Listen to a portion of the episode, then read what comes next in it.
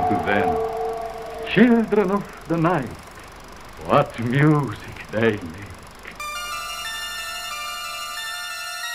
They're coming to get you, Barbara. They're here. Welcome to my nightmare. What an excellent day for an exorcism. Kill you all! Do you want to die tonight? We don't know what death is. We belong. Here's Johnny. I shot him six times. Onto your butt. Scream for your life!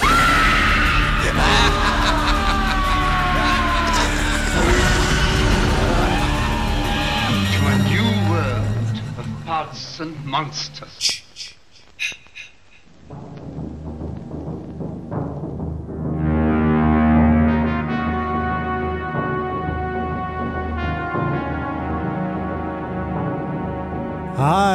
How are you? Hi, everybody, and welcome to Pods and Monsters. My name is Robert, and with me, as always, is Inthea. Hello. Welcome, ladies and gentlemen, boys and girls. We are a monster movie podcast. We review monster movies and talk about them and learn a little bit about the history through fun facts. So come along with us as we talk about tonight's movie. And what movie is that, Inthea? The Terminator. The Terminator, yes. They come from another time. A machine wrapped in flesh. A soldier from a distant war. Both after a woman who holds the key to the future. One wants to kill her. The other must protect her. I'm here to help you. You've been targeted for termination. The Terminator. Your future is in his hands. The Terminator. Rated R. The number one movie in the USA is now playing everywhere. So 1984's The Terminator. It's the 35th anniversary of The Terminator. Did you know that? I did not. Yeah. Since I was a little kid, it has always been one of my favorites. I was a big Arnold Schwarzenegger fan. Oh. And I still am. I love all of his movies. Well, I can't say all of them. I don't know about Junior. But How dare you? I enjoyed Junior. Well, but the Terminator franchise has always been one of my favorite franchises. In fact, this year there is a new Terminator movie that just came out. Mm-hmm. Terminator Dark Fate, I believe it's called. So, Terminator, I grew up with it, saw it a lot, always loved it. How about you? I've enjoyed it. I usually enjoy the movies, even the ones that everyone seems to hate. And uh, yeah, Terminator. Do you know it pretty well? I mean, I think so. So I wrote down that a man is sent back in time to protect the like mother of the resistance as a killer cyborg is sent back in time to kill her. Well, and then hilarity ensues. That's pretty much it. With that, let's talk about the Terminator and go through the picture. Well, I nailed it, so I don't know why we're going to talk about it. All right. we hope you enjoyed Pods and Monsters. All right. So 1984's The Terminator. So our movie opens in Los Angeles 2029 AD. That's only 10 years from now. That is only 10 years from now, which is bonkers. So it's Los Angeles. There's a lot of like whirring noises and lasers and it's very it's nighttime. Lots of skulls. Oh, so many skulls that are being crushed by machines. And we get some wonderful booming music and it mm-hmm. almost reminded me of Inception's booming music. Yeah, it's similar to that. This music is done by Brad Fiedel, I believe his name is. Great score. Oh, it's so good. Even though it is very outdated at points uh, later on when there's a chase scene, I'm like, oh, this is supposed to be so techy, but it is so bad. We get some text that gives us context to what we're about to go into. The text says The machines rose from the ashes of the nuclear fire. Their war to exterminate mankind had raged for decades, but the final battle would not be fought in the future. It would be fought here, in our present, tonight. Mm-hmm. Which is weird because this movie doesn't just take place this one night, it starts tonight. Yeah. And it rolls into our opening credits. Computer font galore. I love it. I remember as a kid, I used to dread these opening credits Why? because I wanted to get on with the movie. They lasted too long. But They're very long, but they're done so well.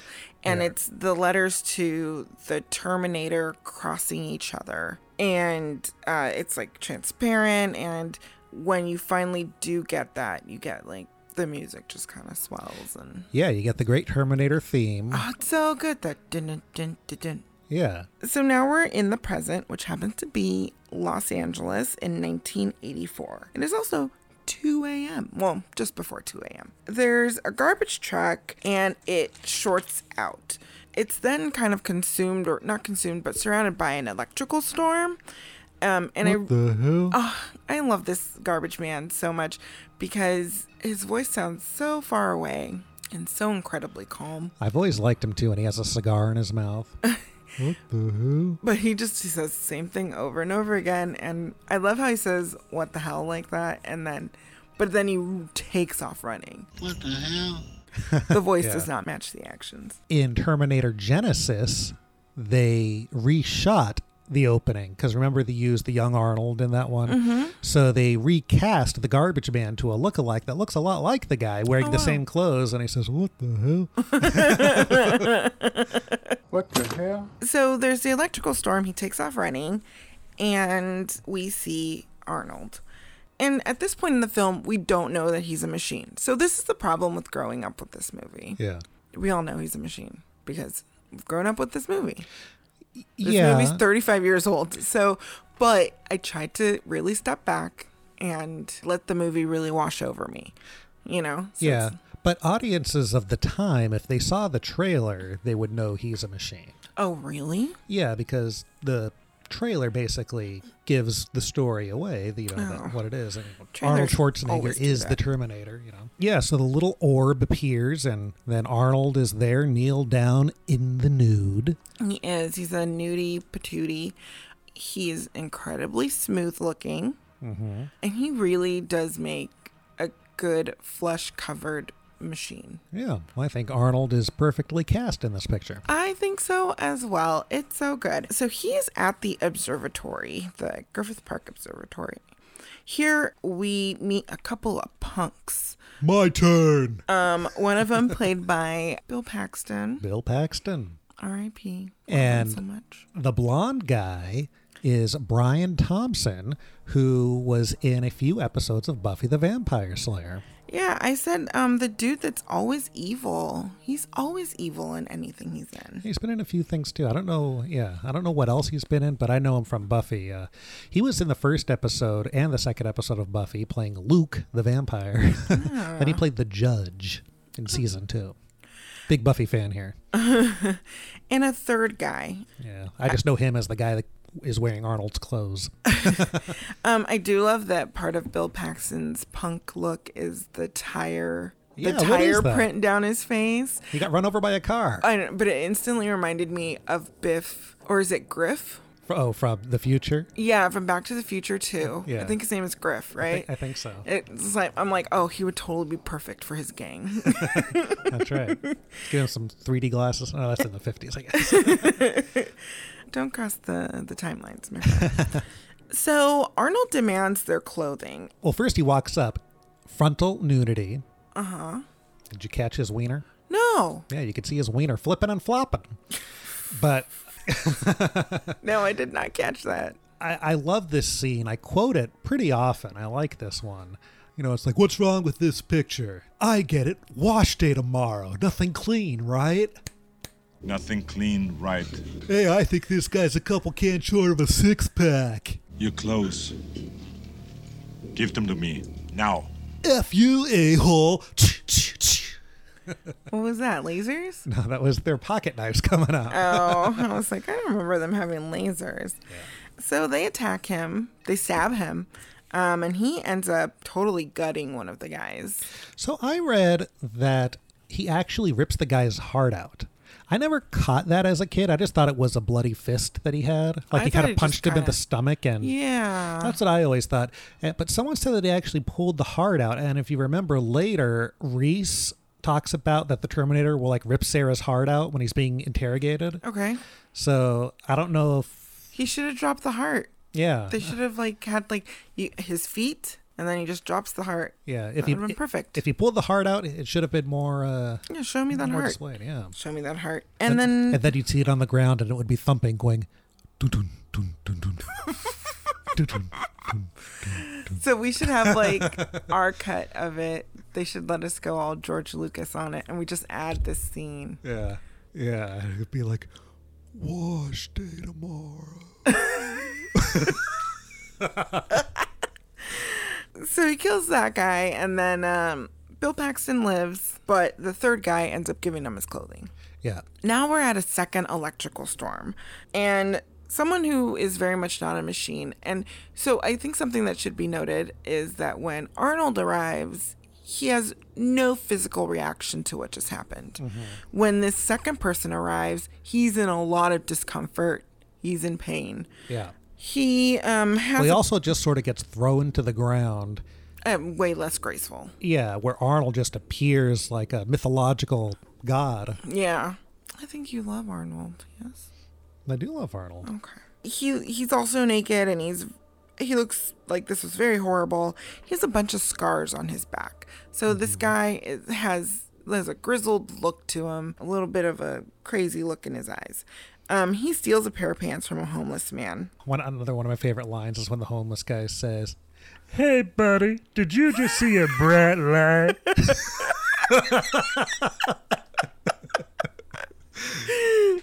Please do that voice more often. oh, that's great. Um, I don't know why I did that voice because it's not really his. I don't remember him Hey, sounding that way, but Hey, buddy, did you just see a real bright light? Hey, buddy. it's like I'm Sammy Davis Jr. I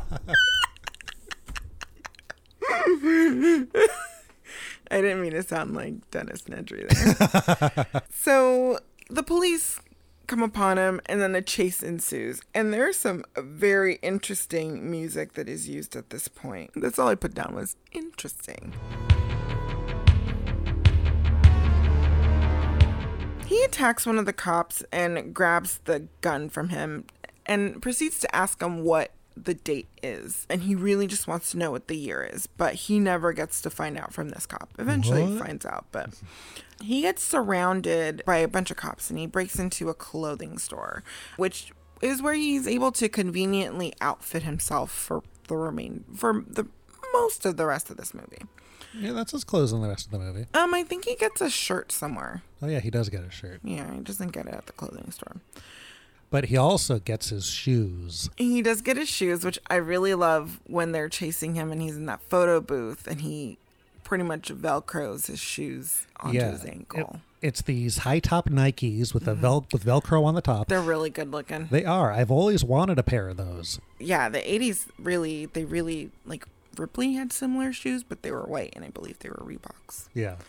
He's able to avoid the police in almost a comical Benny Hill type of way. But he escapes to the streets and steals a shotgun from a police cruiser that is parked outside. He goes to the nearest phone booth where he looks up Sarah Connor, the name Sarah Connor, and we see there that there are multiple Sarah Connors in the phone booth. Yeah, I think there's three. I think there were more. Oh, was there? There were more, But but, the- but our, our Sarah, Sarah's the Connor third is the third one. Yeah. yeah. Sarah J. Connor. Yes. Speaking of which, she's here. Here's Sarah Connor. No. Um. Speaking of which, um, everybody. Her Don't- voice has gotten so deep. I know it has. Like it's pretty shocking in the trailer for the new movie. Talk. Talk fast. But here, our introduction to Sarah Connor. She's driving her scooter, yeah, she's on a scooter. and the music is so corny. I love it.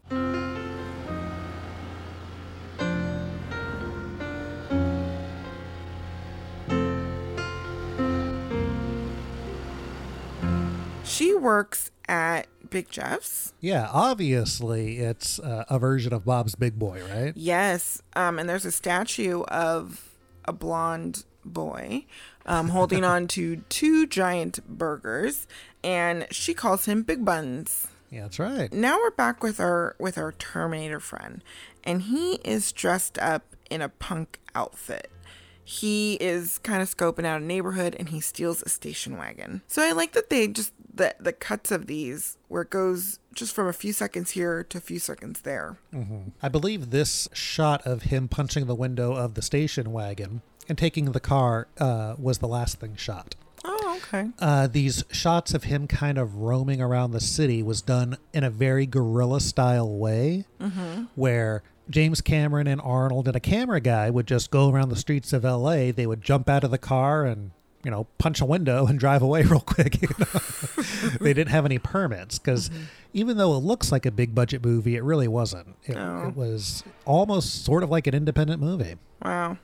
We get a really great scene of Sarah Connor at work. She it really kind of sets up where her life is.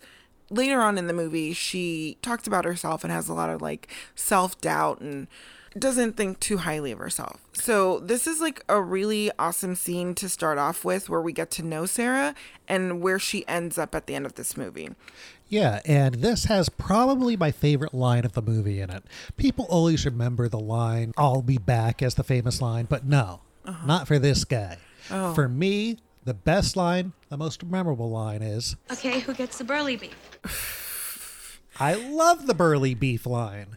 So Sarah's very overwhelmed at work. She is approaching this table with all this food, does not know whose order is what, actually has nothing that belongs to anyone at that table, ends up accidentally spilling some liquid on one of the people sitting there as she's putting down the food.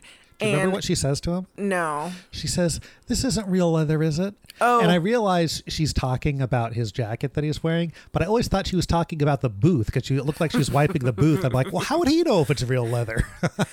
Um, and this little turd of a kid puts a giant scoop of rainbow sherbet ice cream. Yeah, and he's wasting his ice cream. I know, in her pocket. Remember what the guy said? No. He said something like, Thanks, kid. I ought to give you the tip. now we're back with Arnold, who I from from here will just call the Terminator.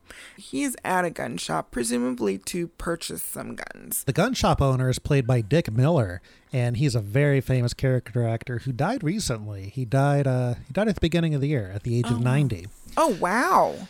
And uh, he's also in the Gremlins and the Howling. You know, uh, Joe Dante pictures. And uh, yeah, it's always good to see him pop up in these things. He's a good Yeah, actor. He is. And they closed early today. Unfortunately, he does get killed by the Terminator, And who you know- has no intentions of abiding by the law or paying for anything. Yeah, and I like how the the Terminator he's asking for for different guns, and he says something about like a plasma rifle or something, Yeah, mhm. like something that I don't think has been invented yet. It's like, "Hey, buddy, just what you see here." Phased plasma rifle in the 40 watt range. Hey, just what you see, pal. So, our future man, Reese, we have a scene with him where he's sawing off part of the handle of the gun or whatever it is of the rifle that he has. Um, And he's securing it to his body so he can conceal it better. So, we get the juxtaposition of the Terminator just loading up with everything he can get his hands on to kill one person, and Reese with just a shotgun that he stole. Here we have a wonderful scene with the Terminator. This um, is the funniest scene of the movie. where he needs um, to also get to a phone book, which I thought was very interesting. Well, before I get to that scene, there were a lot of questions that I had. Like I was like, how how do they not know some certain information? How do they know certain information? And I really love that later on it is literally told to us. Yeah, they answer your questions. Ah, so good. Anywho, so um, the Terminator needs to get to a phone book to look up Sarah Connor, and there's a gentleman with big old beard, hair, overalls on the phone that he kicks out of that phone booth. Yeah, he just comes up behind him and he just throws him out of the phone booth. what His scream is so funny. And then you just hear him off screen saying, Hey, buddy, you got a bad attitude.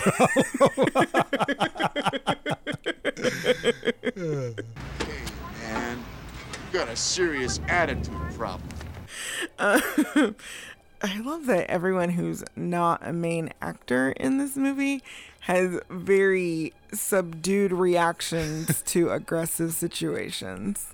It's very funny. What the hell? Hey, buddy. Hey, buddy. Here he looks up Sarah Connor and takes all that information in. Next, we see our Terminator driving up to a home with the dog and some kids outside.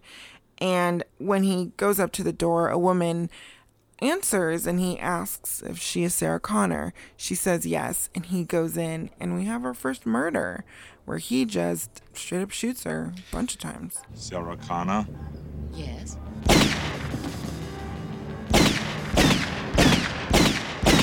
Yeah, he uses that special gun that has the laser pointer Mhm. attached to it. Which I don't know why he would need, but okay. This is one of the classic scenes, and this scene is referenced in Scream 2 when they're talking about movie sequels. Do you remember that? Sarah Connor? Yes. Wait. So he kills the first Sarah Connor. He does. Um, however, our Sarah Connor is at work and gets pulled into a back room by a coworker to see the news report about this Sarah Connor that we just saw be murdered. Yeah, and she's so rude. She says, You're dead, honey. Uh, yeah, that's, there's a lot, a lot going on with these people. Now we're back with Reese, and he steals a car next to a construction site. He also falls asleep in there for a second, where he has a flashback to uh, the war against the machines.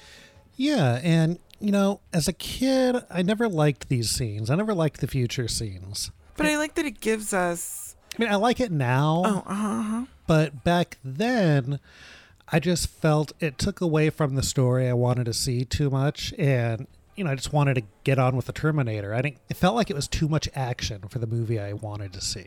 And it does kind of break up the pacing, oddly Yeah. enough. Yeah. So he's trying to disable the these big I don't know what they're called. The big Well, I- Terminators? Well, remember at one point they talk about Terminators being called hunter killers, HKs. Those are the flying ones. But I think I think hunter killers to me it sounds like they are any one of those machines. A Terminator is a hunter killer. That flying machine is a hunter killer. All the machines are hunter killers, but there's different types of hunter killers. Oh, mm, I'm not in agreement with that. Oh, well. Okay. so he's trying to disable one, and uh, his partner ends up getting killed, which is when he wakes back up. Um, well, he wakes back up when the uh, the car flips over. Oh, that's and right. And he's stuck in there, and the car is being set on fire, and it wakes him up. So that makes me feel like, did this really happen, or is this a dream about the past? I think it or about the future. yeah, yeah, I think it happened. So Because he has all those scars on his back. Yeah. So definitely some stuff has happened to him. Yeah. Also, we get we get more flashbacks in the movie that are pretty consistent with this. Even Uh-huh. though they're told in very interesting ways where like Sarah experiences it because he's talking to her, so she has like a dream about it. Anywho, Sarah Connor is at home getting ready with her roommate Ginger, who Oh god! um, if you thought Sarah Connor had awful hair, I don't know what you're talking about regarding Ginger because that woman is a tiny lion. It is wonderful. Her- wonderful. That that hair, the taller the hair, the closer to God or It looks whatever. like there's a poodle on her head. It's ridiculous. There's layer like it is a condo of hair. Her friend Ginger, uh, I love the way that they set this up. Is that she is dating or involved with a gentleman who they have a very active sex life. He ends up calling and says some lewd things mistakenly to Sarah. And Ginger is constantly listening to headphones, so she's unaware of what is around her. So I love this little setup where you just kind of get a little bit. You're these people are humanized. yeah, it gives realism to the characters. It does.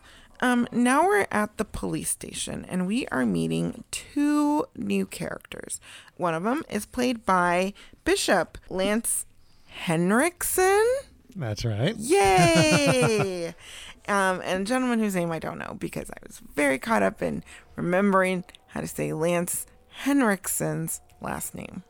Well, his name is Paul Winfield, and Mm-hmm. he plays Ed Traxler. Very nice. We find out that another Sarah Connor has been killed. And Lance's character, can you remind me of his name? His name is Hal. Hal. He is noticing this pattern and brings this information to his superior. I like when they say they're going to call this guy the phone book killer.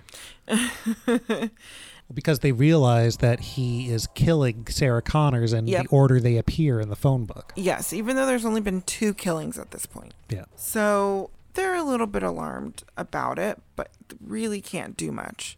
So they're sensing a pattern. So while they're doing this, we cut back to Sarah Connor and her roommate getting ready for a night out on the town. And I put down that Ginger, her roommate, has insane hair because we didn't really get the full scope of the volume of her hair Right. until now, which is both of these ladies look like trussed up poodles. It's great. Unfortunately, Sarah's being stood up by this dude who left a cruddy message earlier on in the day. Voiced by James Cameron. Oh, really? Hi, Sarah. Stan Morsky. Uh, something's come up, and it looks like I won't be able to make it tonight. Uh, I just can't get out of it. Look, I'm really sorry. I'll, I'll make it up to you. Call you in a day or so, okay? Sorry. Bye. She's super bummed, but decides that she's going to go out by herself and go to a movie. She then proceeds to get on her scooter, but on her way out, we see Ginger's boyfriend show up, and he very lovingly gives her a kiss on the forehead, pretty much, as she's leaving. Mm-hmm. But we do get a jump scare. We get a jump scare. She walks out of the apartment. Turns out to be the boyfriend. He very lovingly gives her a very nice, just comforting kiss. Like these people have this life. That's just so nice. Oh, also, sorry, I'm going out of order because I didn't write all of it down because I figured I'd remember it, and I did. She has a pet iguana. That's right. What was the iguana's name? Being a monster podcast, we should have remembered this. What is it? Want to guess? Godzilla. Starts with a P. P. Pretorius. Here's a hint. Pugsley. That's it. Pugsley. As she's leaving, she gets on her scooter, and as she is leaving, we, the audience, know that the Terminator is after her. We don't know exactly where she falls on this list yet, um, but we do know that she could be murdered at any time. So the music gets a little foreboding as she's going to her scooter. She takes off, and we see an angle from inside of a car of someone that's watching her. And it turns out to be Reese, and he Yep. follows her. Kyle Reese. Now we're back at the police station, and uh, reporters have made a connection regarding these killings. The police are trying to get in contact with our Sarah Connor, who happens to be the next Sarah Connor In the phone book. in the phone book. So they're going in order phone listings. She's the next one on there. They're trying to get in contact with her, but they just can't. So the police chief is going to go talk to the reporters mm-hmm. and see if he can get information out there that causes her to call them. Right. And I like before he goes, he asks how he looks. And Lance Henriksen says he looks like shit. And he says, Your mama.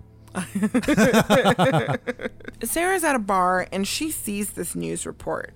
She then goes and checks the phone book and sees that she is the next Sarah Connor in line because there's been two other murders and she is the next one there. She tries to make a phone call, but the phone at this bar is out of order. She's kind of looking around, she's a little freaked out, and she sees that Reese is sitting in the bar.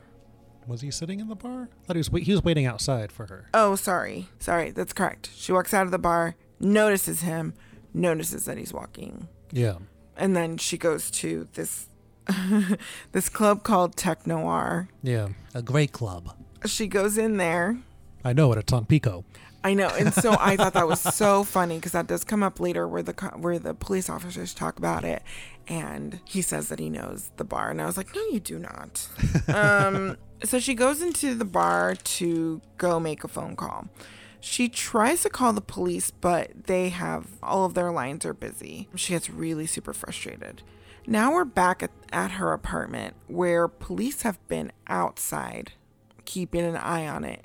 And for some reason, they drive off. Yeah, they've been there for a few hours. Nothing's been happening, so I assume they just feel like, well, nothing's going to happen. I can just leave.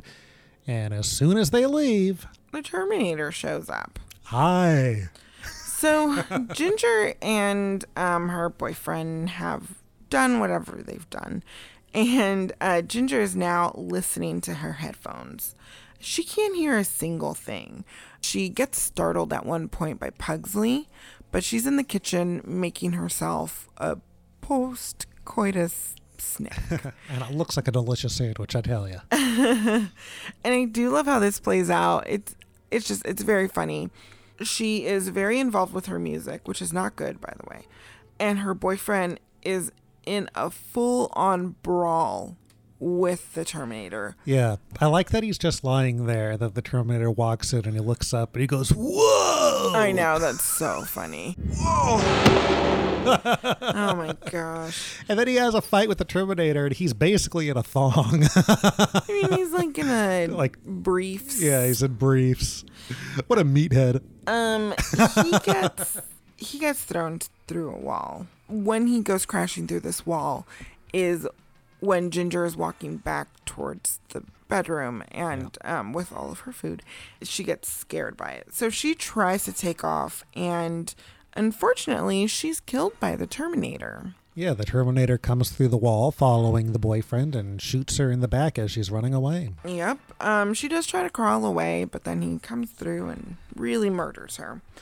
At the same time as this is being murdered, as she's being murdered, we get a phone call from Sarah Connor. So he thinks that he's murdered Sarah Connor. Right, and it's so great that the answering machine is about machines. Hi there. I fooled you. You're talking to a machine. But don't be shy. It's okay. Machines need love too. Such a nice little punch as to the story we're getting. Yep. But yeah, the the look the Terminator gets when he realizes Sarah's still out there. Yes. So this was one of the. Uh, this was another place where I had a question.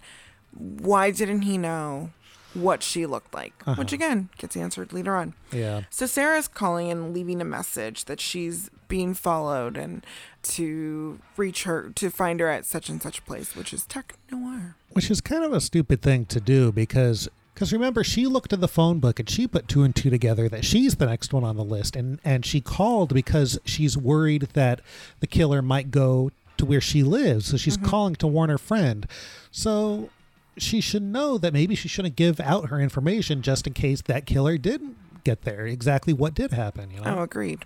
Super agreed. yeah Uh, the Terminator is tipped off that he has he has not killed Sarah Connor. He searches the apartment and finds an address book from her, as well as some sort of photo ID. And now he knows which Sarah Connor it is that he's looking for. Yeah. He knows that this is the Sarah Connor that he wants. Kind of a loophole. He doesn't know though if this is the Sarah Connor. He just knows that it is one of the Sarah Connors that he needs to get to, right? yeah Okay. So we're back with Sarah at the club, and she is able to contact the police, who tell her to stay put for some stupid reason, but at the same time makes sense. well they're sending a cop over and But uh, what's the amount of time between her talking to them and Terminator showing up? It's like seconds for us, but I needed a little bit more of a time situation because the cops should have been there sooner. Yeah. You know, when she's waiting for the cops to appear, you know, they, they tell her to stay in the open, so she's sitting at a table in the middle of everyone. Did you notice what she's drinking? No. Canada Dry. Oh. My favorite beverage.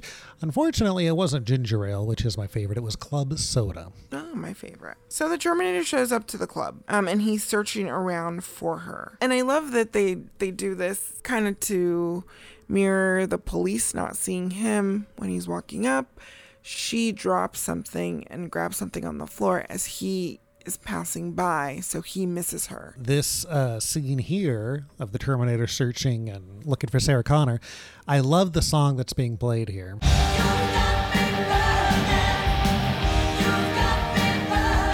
She spots Reese sitting at the bar and is freaked out because he was following her before and she dodged into this. At the same time, the Terminator spots her and it all goes into like a slow motion thing where he holds the gun up with the little laser pointer to her head and her giant mane.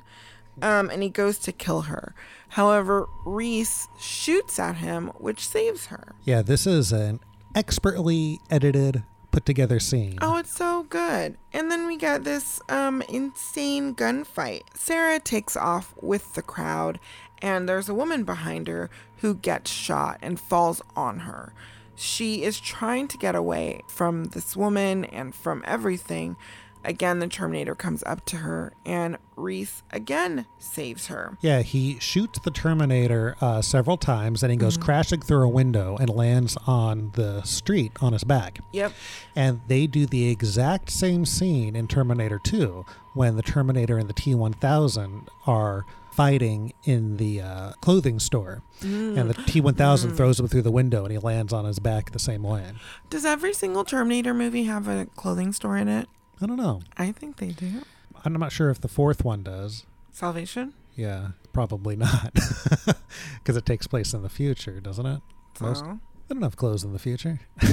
Not everyone was naked. Kyle Reese goes to help her up and says, Come with me if you want to live. Come with me if you want to live. Classic Terminator line, which is uttered several times throughout the series. Mhm. In the sequel, Terminator 2, the Terminator himself actually says it. I remember I saw the first two Terminators in the theater before, and one when that line is said, everyone cheers. That's a good line. Um, and they take off running into the alley. So at this point, we've seen the Terminator get shot several times. And so we know something's up because he's able to get up and come back even stronger. And we get our first look at machine vision, That's right. which I was so excited because for a second I was like, oh, is this not present in this movie? I'm pretty sure it is. And we finally get it. And we have a car chase. The Terminator is chasing Reese and Sarah, and then they hide behind a car. Reese takes out his gun and he shoots a gas tank, which uh, sets off an explosion, and the Terminator is on fire, in, in the fire. He jumps out of the fire onto the car that is now in reverse. That Re- that Reese and Sarah are driving. He's on the car, and I always thought it was a weird close up when, like, he has a weird kind of face when he's on top of the car, but he punches the windshield and he's hanging onto the car, then it throws him off. Yeah, I like that This- he's reaching for her. Yeah, it's a great sequence. And this sequence was very important to James Cameron because he really wanted glass to look real in his movie Mhm. because he was never satisfied with candy glass or fake glass in movies. So he wanted a real windshield to be broken.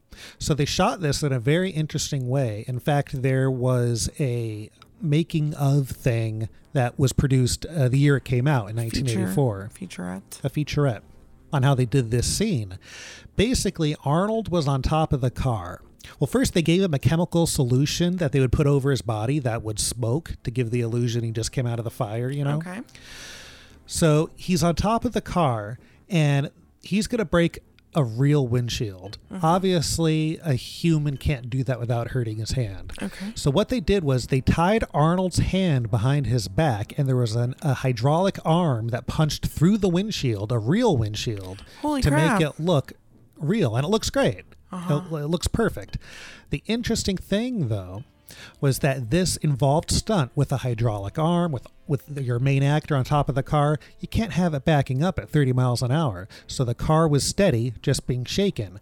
And then they had a giant truck where they painted a wall, a brick wall on the side of it that would go by to give the illusion that the car is actually backing up. This is amazing. Yeah, it was very well put together. And that is the genius of James Cameron. You know, James Cameron, he comes from, they call it the, the Roger Corman School of Training, which he was a horror director from the 60s that worked with, you know, Boris at the end of his career.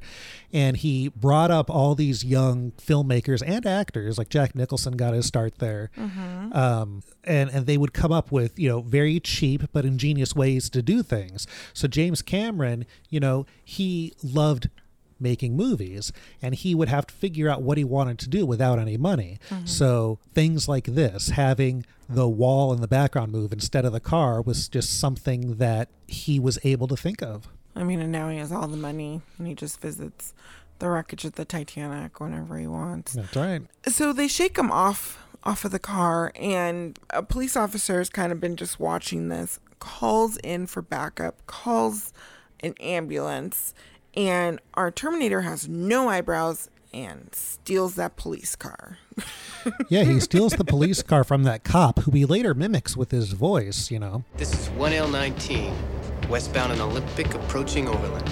But that cop was played by William Wisher, who was one of the co-writers of uh, the Terminator. Oh, really? He uh, did mostly the uh, early scenes with Sarah Connor, uh, that dialogue and things like that. Okay. Reese and Sarah are driving through the streets all crazy. And here we get a little bit of uh, backstory exposition, filling in Sarah what is happening, even though she's very freaked out. She thinks that Reese is trying to kill her, and he informs her that she he's been assigned to protect her. Tells her that she's been assigned for termination, and so the Terminator, the man chasing them, is, wants to kill her. He then goes on to tell her that he's a cyborg 101 and tells her the rules of the Terminator. She at one point says, Are you from the future? And he's like, I'm from one possible future. So I love that because this is the first time that the Terminator is gone back, the outcome of the situation can be anything. So, and he doesn't know whether or not he's going to succeed. So I love that he, I really do love his wording that he's like, I am from one possible future. He really gives a great scary description of the Terminator, you know, that he can't be reasoned with, he can't mm-hmm. be bargained with. That Terminator is out there. It can't be bargained with. It can't be reasoned with. It doesn't feel pity or remorse or fear. And it absolutely will not stop. Ever. Until you are dead. You know, and then they talk about how, you know, the easy ones were easy to spot because they were made of rubber, but now these are real. They sweat, they have bad breath. And I just love his description of all that. And the funny thing is, Sarah is very uh, into believing this story. There's Well, not yeah, I mean, much she- doubt from her. Uh, yeah, because I mean, a lot of the things that he's say- he is saying do make sense just based on being able to say, "You saw this guy get shot. He got back up. We can't stop him." And he's he's very honest about everything, saying that he is from a possible future, mm-hmm. and also he says that he doesn't know if he can stop it, but he's trying his best. Kyle Yeah. Reese is trying his best. And another line that I really like is when she's trying to get away at first, she bites him, and he says, Cyborgs don't feel pain. I do. Yep. Cyborgs don't feel pain. I do. He decides that they need to ditch the car because the police are after him, and um, so is this Terminator. So they go into a parking structure and ditch the car. The Terminator hears that the police are all converging on this garage and heads on over. He also impersonates the cop that he stole the car from that you uh, had mentioned earlier. We're back in the garage and the cops are looking for Reese and for Sarah. Sarah, as they're kind of hiding, Sarah is asking why does he want her. He pretty much tells her the backstory that everything's destroyed in a nuclear war in a few years from the 80s. That it was all started by the machines, that they became self aware and they decided that not one side was an enemy, that all humanity was an enemy, and uh, that, that it had to be dis, um, exterminated. And here's where he does talk about the HK hunter killers. We find out that Reese grew up not before the war. He was not born before the war, he was born during it. And he grew up in it. In- in the ruins. In the ruins of it. And there was a man named John Connor that taught him how to fight back and was pretty much a role model for him. And he tells her that this man, John, John Connor, is her son. As they're trying to start this car that they've now commandeered, the Terminator shows up. Mm-hmm. And they have a garage shootout, which I actually really like this. They're on two separate sides of garage aisles shooting at each other. Yeah, and Arnold's doing a lot of driving uh, without his hands, which is Yeah. which is great. They end up in this very elaborate chase that causes the Terminator to crash into a wall. At the same time, they are surrounded by cops and taken in. When the police go to investigate the police car that the Terminator was in, they find that it's empty. They take Sarah and Reese to the police station. And here she finds out that her friend Ginger is dead, and she's absolutely devastated. She's also introduced to uh, a real such and such a person, Ugh, a real horrible person, uh, Dr. Silberman. Sarah, this is Dr. Silberman. Hi, Sarah. Dr. Silberman. Why is he horrible? Um, because he's a dick. Dr. Silberman, he's a uh, great character actor. He was in the first three Terminator pictures, Mhm. uh, played by Earl Boen. Oh, he's great. And he has a great voice, and he used that voice to great effect as the narrator of the Disneyland Railroad. What? Hello, folks. Welcome aboard the Disneyland Railroad. So he's a real piece of work. He's real cocky, already saying everyone is very much insane, and keeps yawning. Um, so he's this is just like whatever. He's annoyed to be there. Um, he is, and he um, and he wants to know if Reese is crazy. So he's gonna go interrogate Reese. But while this is happening, w- they're cutting back and forth between the Terminator, who has like a room that he's rented out, and he's injured ish. Some of his gears in his arm aren't working well, so he it's a really great scene where he uh, repairs himself. He opens up his arm, and it's so gross. Uh, Yeah, these are the best scenes. I love they're these. so good. And this is, I feel like, where a lot of the horror comes in Mhm. um, because they are very grotesque Yeah. scenes, even though it's just skin and then it's machine underneath. But it's just. but Um, it still is realistic. Like, you know, oh, when they he- did so good. I really love when he opens up his arm. You could see the the metal that is playing the role of a human ligament, where he has a he has pliers or a wrench or something that he has attached to it, and he moves it down and it moves his finger. And you know, if you feel in your arm or look at your arm, you can feel those same tendons that we have. Yeah. But he has his machine tendons that are just so great. Yeah. Um, and then he also removes his eye. Yeah, this uh, I love this scene so much because we get a great animatronic Terminator head. Yep. which you know it's pretty obvious now, but still, I- It's still so good. so- still so good. It's gross. Oh, so it is so gross. Yeah. Not only is this place that he's staying gross, he he, he, uh, he has like that sink that's full of water, and then he takes off his eye, and I love how they cut back to him dropping the eye into the water. Yeah, and then there's a close-up shot where he has a rag over his eye, and you see like half of his face. I always thought he looked a lot like Boris Karloff in that scene, or Boris Karloff as Frankenstein's monster in the first one. And I think that close-up is actually the animatronic. Mhm. And then it's revealed that he has his robot eye. Yes. And then he puts his glasses on. Yes. And then it's the robot looking around. And then on the side, it cuts back to the real Arnold, and he looks at his hair and does his hair a little bit. that vain Terminator. so Dr. Silberman is talking to Reese, and I love this. Dr. Silberman is asking all the questions that we as an audience should have at this point, where he asks how he got to the past. Reese ends up talking about how the about the plan to kill Sarah, how this is a one-way mission. Like he knows that he's not going back. He has this one shot. Um, we get the rules of the transportation that nothing inorganic can come through. And the reason that the Terminator has this organic skin, which later on in the movie is rotting and can be smelled, you can smell a rotting smell, is so that it can go through this transport. He doesn't know why, though. Why was this machine built this way? But it has been, and this is what has to happen. Um, so he wasn't able to bring back any defense weaponry No ray guns. nothing um, from the future. And then I love this. All they had was a name and a location for Sarah. There are no pictures. There's nothing. Yeah, She was kept out of the record books. She was, which um I do find a little bit interesting because I mean, if all they had was a name and a location, eh, I guess that makes sense. Everything was destroyed when the world ended, basically. But so, the machines had access to information. Yeah, so I don't understand why he doesn't have more access to her information.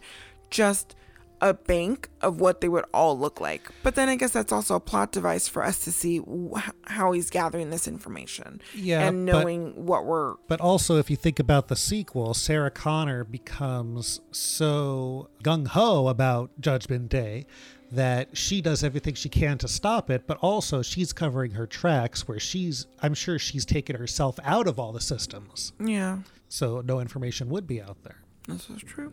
Dr. Silberman, uh, the police, and Sarah are rewatching this video, and he is just laughing about it. He's just like trying to discredit the evening's events, trying, he's pretty much saying that Reese is crazy. And the Well, he says that it's the best example of crazy he's ever seen because every question he has, Reese has an answer for. And, you know, basically when he asks for proof, there's an answer as to why there isn't any proof. Yes. And then Sarah asks Dr. Silberman if Reese is crazy. And he says, In technical terminology, he's a loon. Yep. Um, the police do try to explain away the events from the evening and talking about how um, the Terminator, the reason that she saw him get shot so many times and get back up is because he was wearing body armor and they have body armor to show her. And that she's like, well, but he jumped on the car and punched through the windshield. And they're like, PCP. And she's like, okay. And she starts to believe them. So uh, this is definitely, I mean, I don't see how she could come back from something where she experienced something so traumatic and then the people are able to explain it away, you know. She starts to kind of calm down, and the police say that she'll be safe at the police station because there's like 30 police officers there. So she decides to take a nap. Uh, the doctor is leaving the police station, and again, we have um, another one of uh, you're looking this way, so I'm gonna slip right behind you. Yeah, as he's leaving, guess who walks in? The Terminator. He goes into the lobby and says that he's a friend friend of Sarah's. Uh, the police are like, she's in questioning right now. You cannot see her, and so he kind of checks the place out and uh, very calmly says, "I'll be back." I'll be back. It's funny that that became so famous, that line. And the reason it becomes so famous is because what happens next, which, Which is so good. He comes back in the car and slams into that yeah, he policeman. drives it right into the into that lobby so he can get past all the security measures. But I feel like people don't really remember that part of the line because the only reason that line works is because of what happens after it. Of course. But it's such a classic line that Arnold says all the time. And it's funny when Arnold says it now, he says it so smooth and great in the first one, like, I'll be back. When he says it now, it's always like, I'll be back. like, like he's always over overacting it. So he goes through the, the police station, guns ablazing. The police chief locks her into this room. And I started at this point, I'd like to point out, writing down instead of Terminator, I called him Termy. Termy. Termy. He uh, shorts out the electricity, so all the lights have to go out. So now he's shooting people in the dark. I mean, it's not that dark in there, but Reese escapes his confines and goes to search for Sarah. They are able to escape the police station. The Terminator has murdered everyone the police officers that were protecting Sarah, um, Lance Henriksen, and his. Bye, Lance. Commanding officer. I was kind of bummed out. He kind of went out. It just. Yeah. There's a radio report that goes out that you're hearing that the police are looking for the assailant in this shooting that happened. Sarah and Reese have stolen a car, and the car has run out of gas. So they go and they hide out under a bridge. Sarah is freezing under this bridge, and Reese goes to warm her up. She asks him about himself and kind of cuddles up to him, and she finds out that he's been shot. And uh, he says a phrase that I thought was just ridiculous. He says it passed through the meat, Oh, this is gonna make me puke. Um, which means the poli- the bullet just went through him, and it's on his arm. She patches him up, That's a good field dressing. and she asks him to tell her about John. He then goes on to kind of talk about John's father, and she actually says that no, she doesn't want to know anything about him. He then goes on to call her a, a legend, and here we got a little bit of her self doubt. This is a little bit of a clunky, awkward scene where he's like, I have a message for you from John. And he recites this message, which doesn't even really sound like a message. It just sounds like um, Reese thinks that she wants to hear these things. But he pretty much thanks her for being a badass and being the mother of the resistance. He tells her to rest, and she requests that he talk to her about himself. And we get a flashback. Here we're back to the opening scene, but Reese is walking through this battlefield area and ends up going underground. We see a bunch of displaced people and kids hunting rats. When he gets down there, though, there are some dogs. And I believe he talks about this l- a little bit later. That's right. And the dog just kind of is sitting there and they smell him and he goes in. So it turns out that he has a photo of her and has been studying this photo. Every curve. While he is studying this photo of her in this underground city, the dogs are going berserk. And it, it turns out that a Terminator has snuck in and is just murdering people. What's great about this is this is a Terminator that does not look like Arnold. Correct. And in the sequels, they make it appear as if there's an assembly line of only Arnolds, which doesn't make sense. But you want Arnold in the movie, so that's why they say that. This Terminator is really good. He's played by one of Arnold's closest friends named Franco Columbu. Columbu? C O L U M B U. Mm. And he was Columbau. Columbau. he was al- Carnival. he was also a bodybuilder and former Mr. Olympia. oh. And he unfortunately uh, died a few months ago. No. At the age of 78. Oh. But what's great about this scene, you know, the, the Terminator comes in, the Franco Terminator, and he's shooting all around, and then Reese looks at him in the distance as a fire is starting, and there's smoke around, and you see his glowing eyes. That's that so shot. good. And yeah, so yeah, there's a fire that starts, and the one picture that existed of Sarah goes up in flames. It bubbles up. Yep. Now we're back to the present with our Terminator, and he's back in his room. He's injured and he's very much decomposing. And there's like a whole little exchange between what would be like the landlord asking if he's keeping a dead body in there. And I love that he goes through um, his list of responses and um, has a very aggressive response. And the guy's like, well, okay, and just leaves.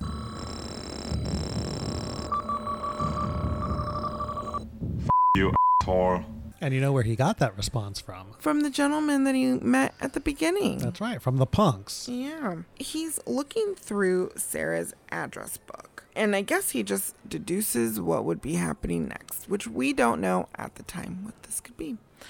I put down that it is now hotel room time for Sarah and Reese. As they are checking in, there is a dog at the hotel, uh, which Reese approaches and has the dog smell him. I believe this was James Cameron's dog named Wolfie. Oh, is it the same dog at the end? I don't know. Like every dog's like a German Shepherd. That's this the only kind of dog that exists in this universe. It's a German Shepherd. Sarah ends up taking a shower as Reese goes out to buy supplies. And after this, she calls her mom. Her mom tells her that she needs more information, needs to know what's going on, where she is. Sarah sent her off to the family cabin and she doesn't know what's going on. Sarah's like, I can't tell you anything. And then her mom ends up guilting her into giving her more information. But surprise, it's not her mom. It's the Terminator impersonating her mom. Yeah, this is really scary. It is. It's a shot showing the cabin all destroyed. I don't think you see her mom's body at all, but You just see the aftermath. yeah, you just see him sitting in a rocking chair talking like Sarah's mom. Yep. She gives her the number and the hotel room that she's in. The Terminator then immediately calls the number back to find out where this hotel is located. Reese comes back. When they checked in, he requested a room with a kitchen. She thinks that he has brought back stuff to make food. Turns out he has not. He's brought back mothballs. And Well, he did bring back something, some sort of substance to eat. But, you know, she's like, mm, mothballs. He's pretty much brought back items to make explosives because he wants to kill this Terminator. He should have brought back the burly beef. Okay, who gets the burly beef? Sarah and Reese share some intimate time, some emotionally vulnerable moments. She thinks that she's going to die. Like this is this is pretty much it. In the course of this conversation, we find out that Reese has never known a lady in these ways and that he's always loved her. But before we get to this, Sarah is like, "Tell me about the women of your time." And um, he tells her that he had this photo of her that he studied forever and ever, and uh, he loves her. He's then instantly mad at himself for saying that um, he loves her. Yeah, and he has a great line where he says, I came across time for you, Sarah. And Sarah ends up kissing him. And then we get the most tender rendition of the Terminator theme.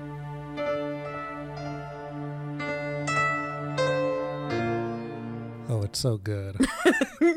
and then there's a lot of close ups of hands holding hands. It's a wonderful lovemaking scene. Unfortunately, Lovemaking. yeah. Unfortunately, there's always some discomfort because I remember watching this with my parents when I was pretty young. Man, this is a very long scene to watch with your parents when you are a child. yeah, I remember it being kind of uncomfortable. And then the sheets get pulled. So many hands. Oh, and There's then boobs. like when it's over, when it's like the release. um, but you know, I'm sorry. You know what this is very reminiscent of, though? Mm, okay. Another James Cameron movie, one of my favorite movies of all time, Titanic. Because when Jack and Rose are lovemaking, they also get a piano rendition. Actually, no, no, no. Not lovemaking in the physical sense. This is the lovemaking of Jack drawing Rose in the nude. And you get this wonderful piano rendition of My Heart Will Go On Uh-huh. by James Horner, one of the best scores of all time.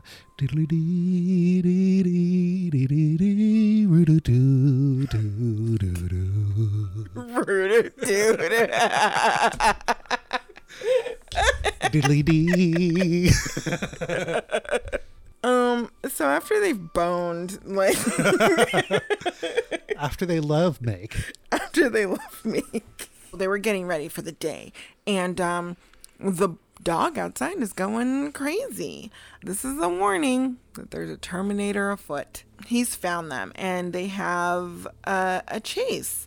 They're driving through a tunnel, and Reese is chucking a bunch of these explosives at the Terminator who's on a motorcycle, and he keeps missing. It- this results in uh, Reese getting shot pretty badly um, on the side. The car that they are driving flips over, and the Terminator falls off his bike. He gets uh, run over by a truck.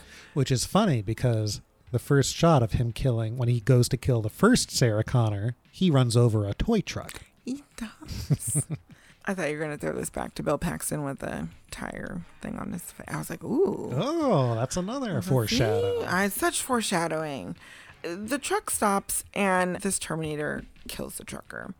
So when he kills him, he's he's walking towards the truck now, and he's injured. He has a bad limp. Yes. He has basically the exact same limp as Kharis the Mummy from the Mummy movies. Oh, really? Yeah, the dragging left leg. it's great. But I love he he kills the driver and he goes into the truck and there's someone else in there. Mhm. And what does he say? Get out. Get out. Which is another line that is used throughout the series. The, the T one thousand says it in the sequel to the guy in the helicopter. Mm-hmm. Get out. He tries to run them over. So they're running away from this truck. And I love how, like, Reese is kind of unconscious, couldn't get up, and she is dragging him out of the, the flipped over truck. And at one point, she's like, On your feet, soldier. Yeah, she's becoming the military mom she always was meant to be. Um, But these shots of the Terminator driving, there's the animatronic head shots and there's also the makeup shots of the real Arnold. Uh, it's a great makeup, and he looks really scary. He does. with the blood going down the side of his face and down his his chin, and It's so good. makeup by Stan Winston, by the way. So the truck is following them and they separate. Kyle tells her to keep running.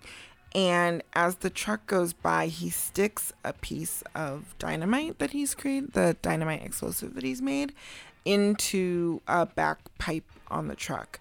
It blows up, and the Terminator seemingly dies um, and is consumed by the fire. Yeah, we Um, get a close up of uh, the Terminator melting, basically, and you see his flesh uh, burning off of his face. Yep, it's so good because even I think the light might kind of go out in his eye, or maybe he just blinks. I'm not too sure. Reese and Sarah reunite, and the wreckage is behind them, and it's burning. And out of this, you start seeing some movement, and like a phoenix rising out of the ashes, the Terminator rises out of this wreckage, and he starts chasing them. But he's got that limp, and I love it because they show his little feet. He's got very tiny feet for how tall he is, by the way. Well, he's an endoskeleton now. Yeah, So he's uh, a metal skeleton now. The effects here, they're not the best. Some, I mean, I really like the puppet work. The stop motion isn't the best, but I still I love anything stop motion though. Yeah. But some of the shots, like the shot of the Terminator walking towards them where you get you see him from behind that was done with like five guys holding up the terminator puppet on a board and basically walking with him like that that puppet didn't have any feet so it was just like a torso that they were walking giving the illusion of a limp the big mistake that stan winston and his team made with this terminator was that they made him like a real Terminator, meaning he's very heavy, uh, made Oh. out of real metal.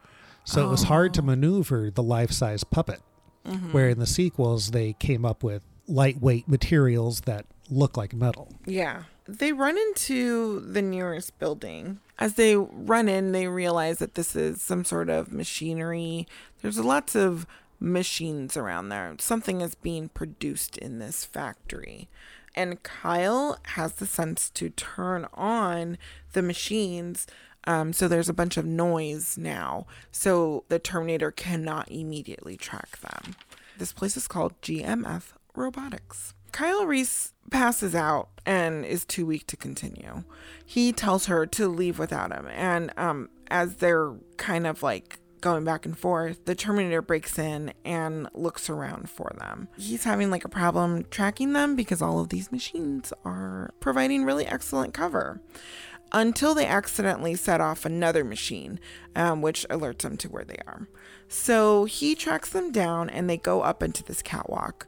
Reese and Terminator fight, and um, as they're fighting, Reese is able to put his last stick of dynamite into the endoskeleton, Right. and it blows up. In the process, the the Terminator is blown apart. Torso becomes its own thing, and then his legs, whatever else.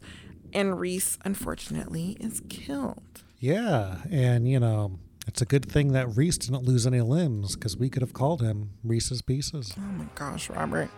Shame on you. Sarah's injured in this blast as well. And as she is But again, for how many times she thinks it's over now? Yes. She's having a moment where she is um she's lamenting the loss of Kyle.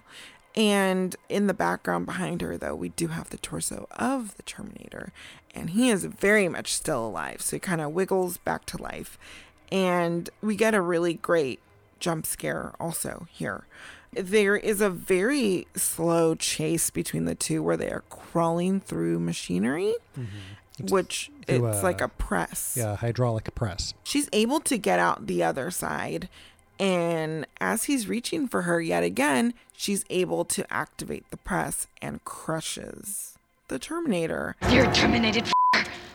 And finally, the Terminator has been stopped. He's dead. Yeah, they because it crushed his microchip. Yep. Um, we hear police sirens in the distance, and next we see Sarah being taken in an ambulance. now we've gone forward a few months and it's November 10th. We hear Sarah recording a tape to presumably her child. And, and then we see her and she's very pregnant. So we know that she is definitely recording this and she's pregnant with John. She's driving and she has a dog with her. She tells him that he has to send Reese back, that it's very crucial that no matter what, he find a way to send Reese back because this is how he's born. So John Connor does know who his father is because I think at one point Reese says that he doesn't know exactly why he was picked. Well, he said he volunteered, which is very interesting because maybe John Connor didn't pick. Maybe John Connor doesn't know. But I guess he would know if Well, he heard he these knows. tapes. Yeah, Yeah. well, now he knows. Yeah, if he heard those tapes, he would know. It's hard to understand exactly. It's like the chicken and the egg. Yeah, yeah. Like, where does it begin? Who knows what? And as Sarah says, God, a person could go crazy thinking about this. As she's talking, there's a kid that takes her photo. And we find out that this is the photo that Reese was holding in the future. The kid says that there's a storm coming, and uh, she says that she knows. And then our last moments with her is her driving towards this storm Yeah. that is coming, which I love this matte painting. Yeah. Uh, it- it's so good, and she's driving away, and Some then great mountains. um, really great. The sky, everything looks great. The color, the saturation, and then uh, we hear the Terminator theme. Yeah, and that's it. That's the Terminator.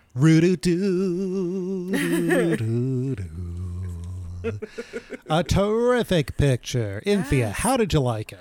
Oh, I greatly enjoyed Terminator. I greatly do too. Is it your favorite Terminator movie? No, Which is your favorite? I think it's the second one. Me too. I think almost everyone would agree.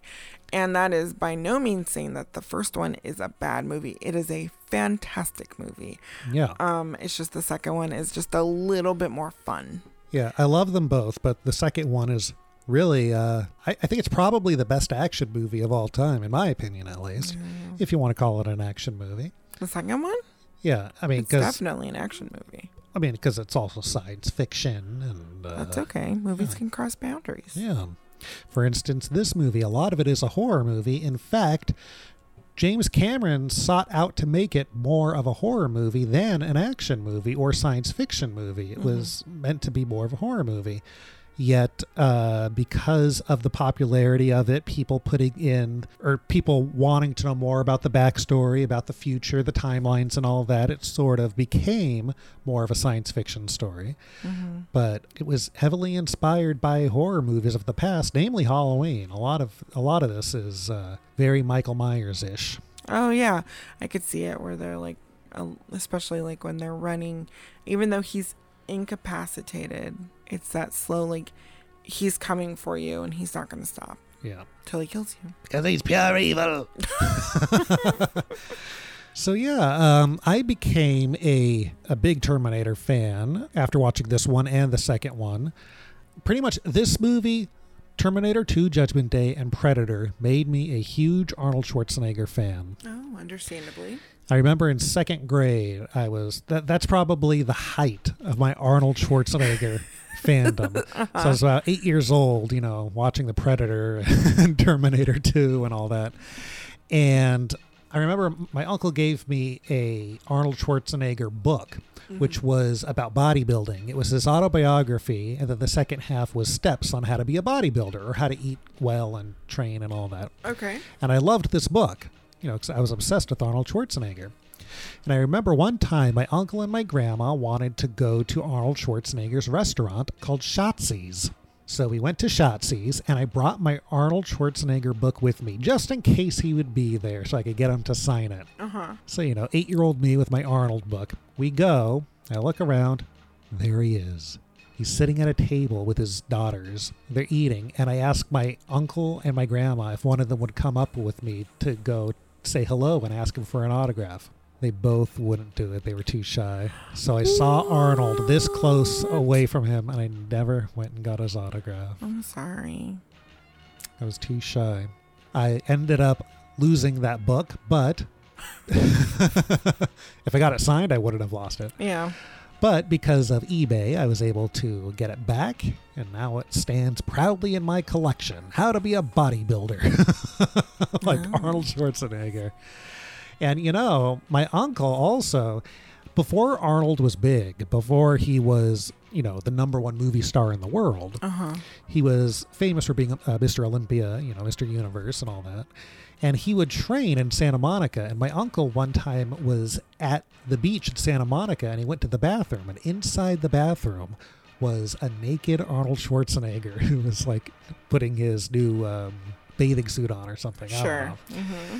So I remember after we saw him in at Schatzi's, I used to always do this Arnold Schwarzenegger impression where I'd be talking and saying this. Yesterday, I went to my restaurant, Shotzi's, and I saw Robert Leininger there. And Mark Silverman, the guy who saw me naked in the bathroom. You did not say that at eight years old. You want to bet? No. I did that for years. That was my that was my line. Pretty good. But uh, Terminator uh, really uh, was one of my favorites. Let's talk about some fun facts and some making of antidotes. Unnecessary. Let's do it.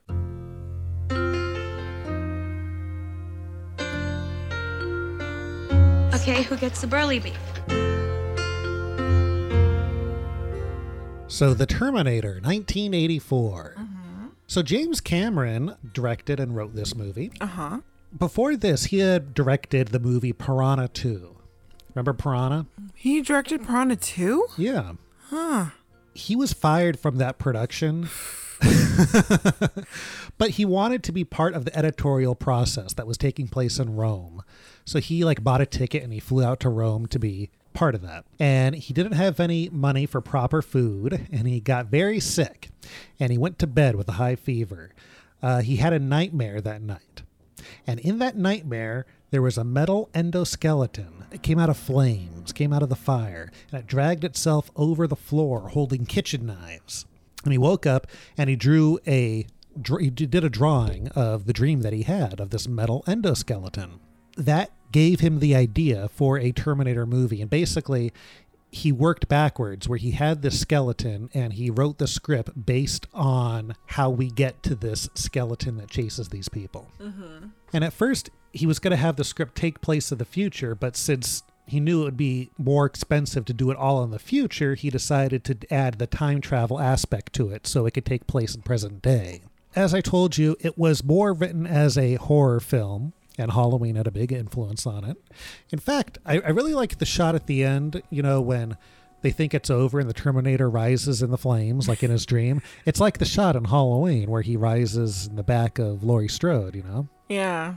Core strength. Yeah. So the original story that James Cameron wrote, two Terminators got sent back in time. Okay. Also, two men got sent back in time. Oh, it's too much already. The first guy dies during time travel. Uh-huh. And then the second guy who does survive kills the Terminator. Uh-huh. After that one dies, a liquid metal Terminator comes who can shapeshift, which they obviously eventually do in Terminator 2. Perfect. There's also in the treatment this whole little thing that they wanted to do about Sarah Connor having a figure skating accident. Basically, she was a figure skater and she had an injury and she was fitted with surgical pins when she broke her leg Uh-huh. skating. Somehow, the only information the Terminator had was that there was an accident that she was in. So the Terminator knew that there were these metal pins in her legs. So whenever he killed someone he thought could be Sarah Connor, the first two, he would cut their legs open looking for these metal pins to prove that it's Sarah, the real Sarah Connor. That's a lot. It's a little too much. And then in the novelization of the movie, the Terminator is always looking for those pins in her leg.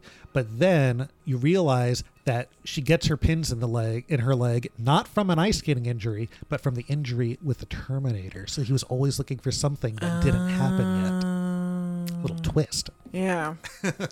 And also, the original story of the Terminator had another interesting thing. Mm. The Terminator has to eat and would eat periodically. Eat what? Why? Food. Because something had to keep the outer skin living. So he would eat food to keep ah. that part of him living.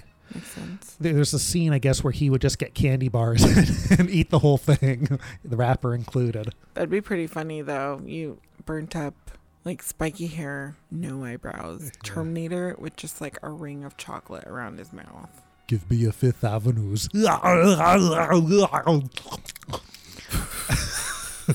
Why'd he turn into like kind of the, the Cookie Monster, kind of, where it's just like shoveling all the Fifth Avenues, but none of them are actually going down his gullet.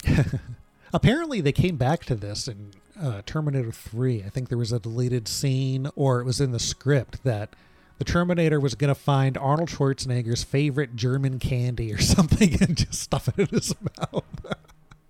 So, James Cameron, he sold the initial draft of this script to his producing partner named Gale Anne Hurd for $1. He wanted to give her the rights to sell the movie so that they could get it made. There was one condition, and that condition is that she is not allowed to sell it unless he can direct. So I think places like Paramount were interested and wanted to buy it, but they didn't want James Cameron to direct. Eventually, they went on to work with Orion Pictures, I believe. Gale Anne Hurd, she was also credited as a co writer, even though she didn't write anything she was just credited as that because James Cameron kind of had to give her the credit to sell the movie. And they were married for a time. They were married between the years 1985 and 1989. Oh, and like right after this, did he get together with Linda Hamilton? Linda Hamilton, who plays Sarah Connor, James Cameron ended up marrying her after Terminator 2. So, with James Cameron's uh, script, he cites several sources as inspiration. Uh-huh. Uh, Mad Max 2, The Road Warrior. Okay. Uh, and also The Outer Limits and a movie called The Driver from 1978. We'll get back to the Outer Limits thing in a minute. Think about that. Remember in the sequel, there's the whole Cyberdyne thing and the plant that made the Terminators, you know, all that. Yeah, yeah. They talk about it in this movie. That was going to be a big part of this movie in the initial script, but again, they didn't have the budget for a Cyberdyne, so they saved all that stuff for the sequel. That's totally fine. Yeah. I don't need that. It's kind of like keeping stuff kind of limited a la Jaws. You only see what you need to see. Yeah.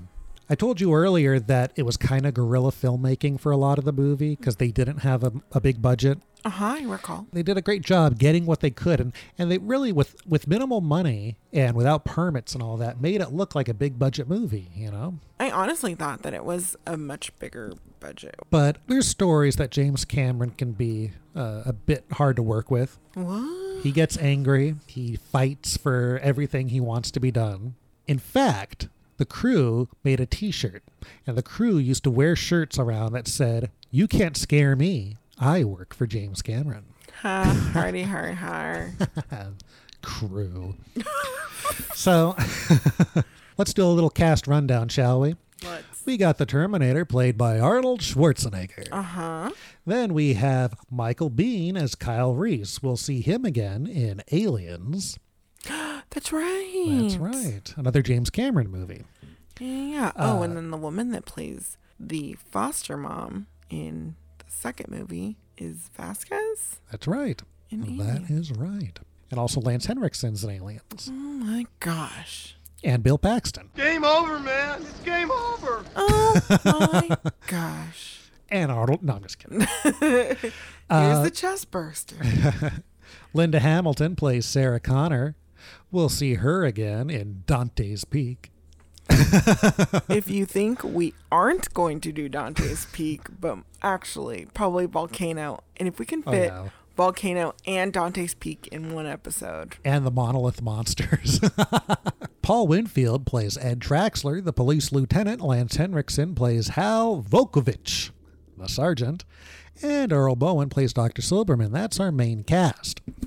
Do you know who was the biggest contender to play the Terminator before Arnold?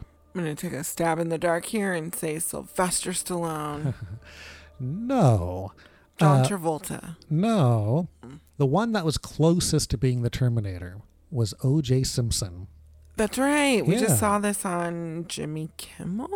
They were really pushing to have O.J. Simpson be the Terminator, but the producers ended up saying that he didn't look enough like a killer. I'm well. now, J- James Cameron says this whole story isn't true, but Arnold says it is. Why would Arnold ever lie? I don't know. Arnold met up with James Cameron at a lunch one day, and they were in talks about Arnold being in this movie, but Arnold was originally up to play Kyle Reese. So they're talking about the movie because, you know, he was in Conan and he was always playing heroes and things, never a villain. Yeah. So they're talking about the movie and their ideas and stuff, and they both really liked each other. And they both, without saying this to each other, realized that Arnold would be better as the Terminator. Mm-hmm. So before Arnold was officially cast, James Cameron did some art of Arnold as the Terminator. Mm-hmm. Now, the story is that art was originally O.J. Simpson, and then he drew Arnold's face over O.J. So Arnold just has to scrape away his face and see if OJ's there. but uh, they both came to the conclusion that Arnold would be the best Terminator, and that's the role he took. I, I don't really like talking too much about other people that are up for roles because I feel like it's pretty much anyone when Yeah, you talk about that because you just mentioned someone's name and it's like, oh, they're up for a role. But names that I came across were Mel Gibson and Stallone were close. Who knows if that's true? Also, Tom Selleck, who had who apparently was offered the role but had to turn it down because of his commitments to Magnum PI. But then I heard the same thing about Indiana Jones with him. So Mhm. I don't know if I believe all that. Others were like Kevin Kline and Michael Douglas. None of these make sense. You're just throwing names out here, and I'm like, no. the one that is truer is Lance Henriksen could have been the Terminator. Okay. So whether he was really considered to be the Terminator is up for question. Uh, there's rumors that he was, but what really happened was James Cameron liked the look of Lance Henriksen and did some concept art of Lance as the Terminator. And also, Lance Henriksen, who was a friend of James Cameron, helped him pitch this movie and get it sold. So when James Cameron would have a meeting with producers, Lance Henriksen would dress up in leather, add like cuts to his face, and wear gold foil on his teeth. He would then kick the door in, and then he would just sit there, staring at producers, not saying anything. Mm-hmm. After about 15 minutes, James Cameron would come in and he'd just get up and leave. And then the producers would be interested in the movie, and they said they don't care who they use for the Terminator, just not Lance Henriksen. Because it's too intimidating? Because just too weird? I don't know. Uh. But he did play a good robot in Aliens. I don't know if he would have been a good Terminator. Uh, well, that Terminator. But he would have been like a great T 1000. Yeah, that's true. So, what do you think Arnold Schwarzenegger watched before becoming Terminator? He watched one of the best robot performances, Westworld, which also they used as an inspiration for Michael Myers in Halloween. Uh-huh. So, he watched Yul Brynner as the gunslinger in Westworld before being cast to kind of get the idea of the type of robot he wanted to play. Okay.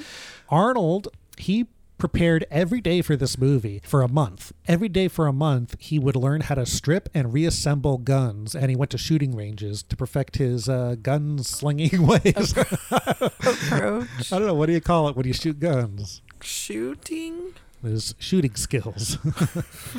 so they started filming the movie, and Arnold didn't show up until two weeks after filming had started because he had to finish shooting Conan the Destroyer, the sequel to Conan the Oh. Barbarian. Uh-huh. The first scene that he filmed was in the garage when he was driving around looking for Reese and Sarah. Okay. There's also, I don't know if I believe this one, but there there is a rumor that Arnold delayed some filming by 2 days because he wasn't happy with his leather jacket because it wasn't manly enough. Think that's true? Mm.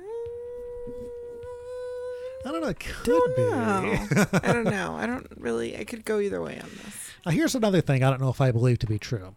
They say Arnold Schwarzenegger had to shave his eyebrows for when he lost his eyebrows. I don't think so. I don't think so either because it looks like an appliance. Like his, he has a pretty heavy brow when Yeah. he loses them. But the rumor is that he had his eyebrows insured by Lloyd's of London in case they didn't grow back after he shaved them. I don't think I believe that. I don't either. Let's talk a little bit about Sarah Connor. Jennifer Jason Lee was among uh, the people that James Cameron thought of to play Sarah Connor. That would have been a very bleak Sarah Connor. Do you know who Debra Winger is? I do. She won the role of Sarah Connor, apparently. Really? But then she had second thoughts and turned it down. So they brought on Linda Hamilton, who ended up marrying James Cameron after Terminator 2, Judgment Day. Previous to the Terminator, she broke her ankle. So the chase scene at the end was put off to the last thing filming so she could do the most running that she could. And, Nice. and and even so, she still had to have her ankle wrapped up and it was very painful for her. Let's talk a little bit about the makeup and effects. Originally, James Cameron went to the best in the business, and the best in the business was Dick Smith. Mhm. Dick Smith did the makeup for The Exorcist and The Godfather and all that stuff. And Dick Smith turned it down. He recommended a friend of his named Stan Winston. Mm-hmm. So Stan Winston did the effects. Stan Winston, while he was somewhat hands on, he was more responsible for bringing a crew together and sort of directing a crew of makeup and special effects guys to create a vision. James Cameron had already sketched out what the Terminator should look like and stuff, so using James Cameron's sketches, they brought the Terminator to life.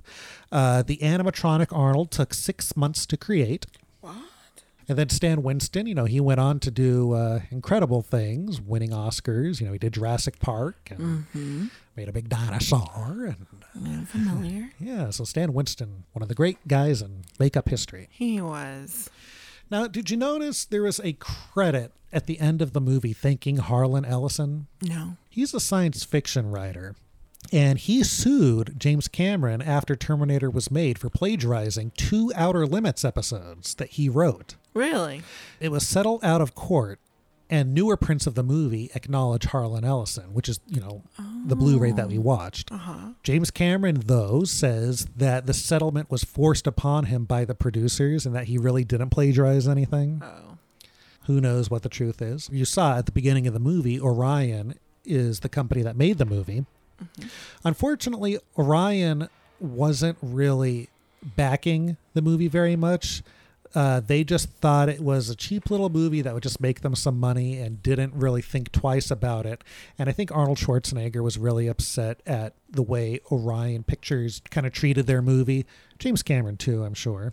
They did make some demands. One of the demands that Orion Pictures made was Reese to have a cyborg dog with him. Obviously, James Cameron refused to do that. Oh, glad. But one thing that they did request, which James Cameron did do, which I think was a wise decision, was to build up the relationship between Sarah and Reese. Perfect. So they make the movie, it's all put together.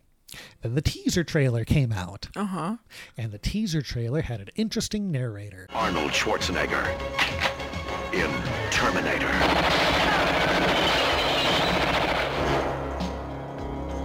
Terminator. It was narrated by Peter Cullen, also known as Optimus Prime. Ooh, this was before Transformers. Great though. voice. Yeah.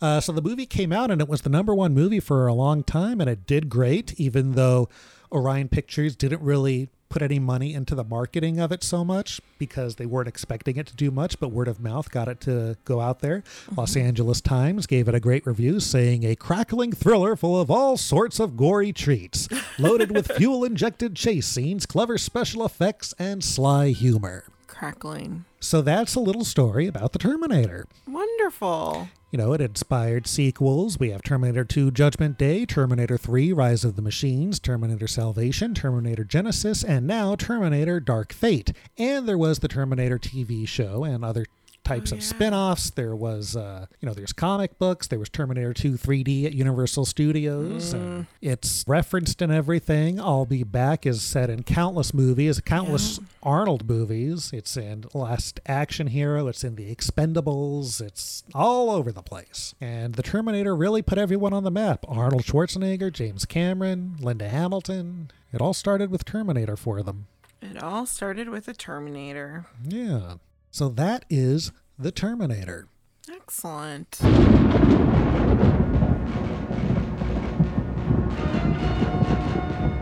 We hope you guys enjoyed listening to us talk about the Terminator. We want to wish it a happy 35th anniversary. Yeah. Inthea, where can everyone find us for future episodes? Ah, you can find us at podsandmonsters.com. On Instagram, you can find us at Pods and Monsters Podcast. And on Twitter and Facebook, we are at Pods and Monsters. That's it. That's all I got. All right, so for Pods and Monsters, I'm Robert. I'm Inthia. And I'm going to go for a walk because it's a nice night for a walk. And I have nothing clean, right? It's laundry day. Wash day tomorrow, yes. Wash day. Goodbye, everybody. Goodbye. Okay, bye.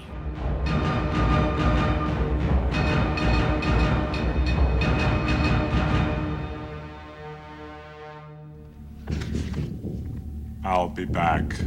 Okay, who gets the burly bee?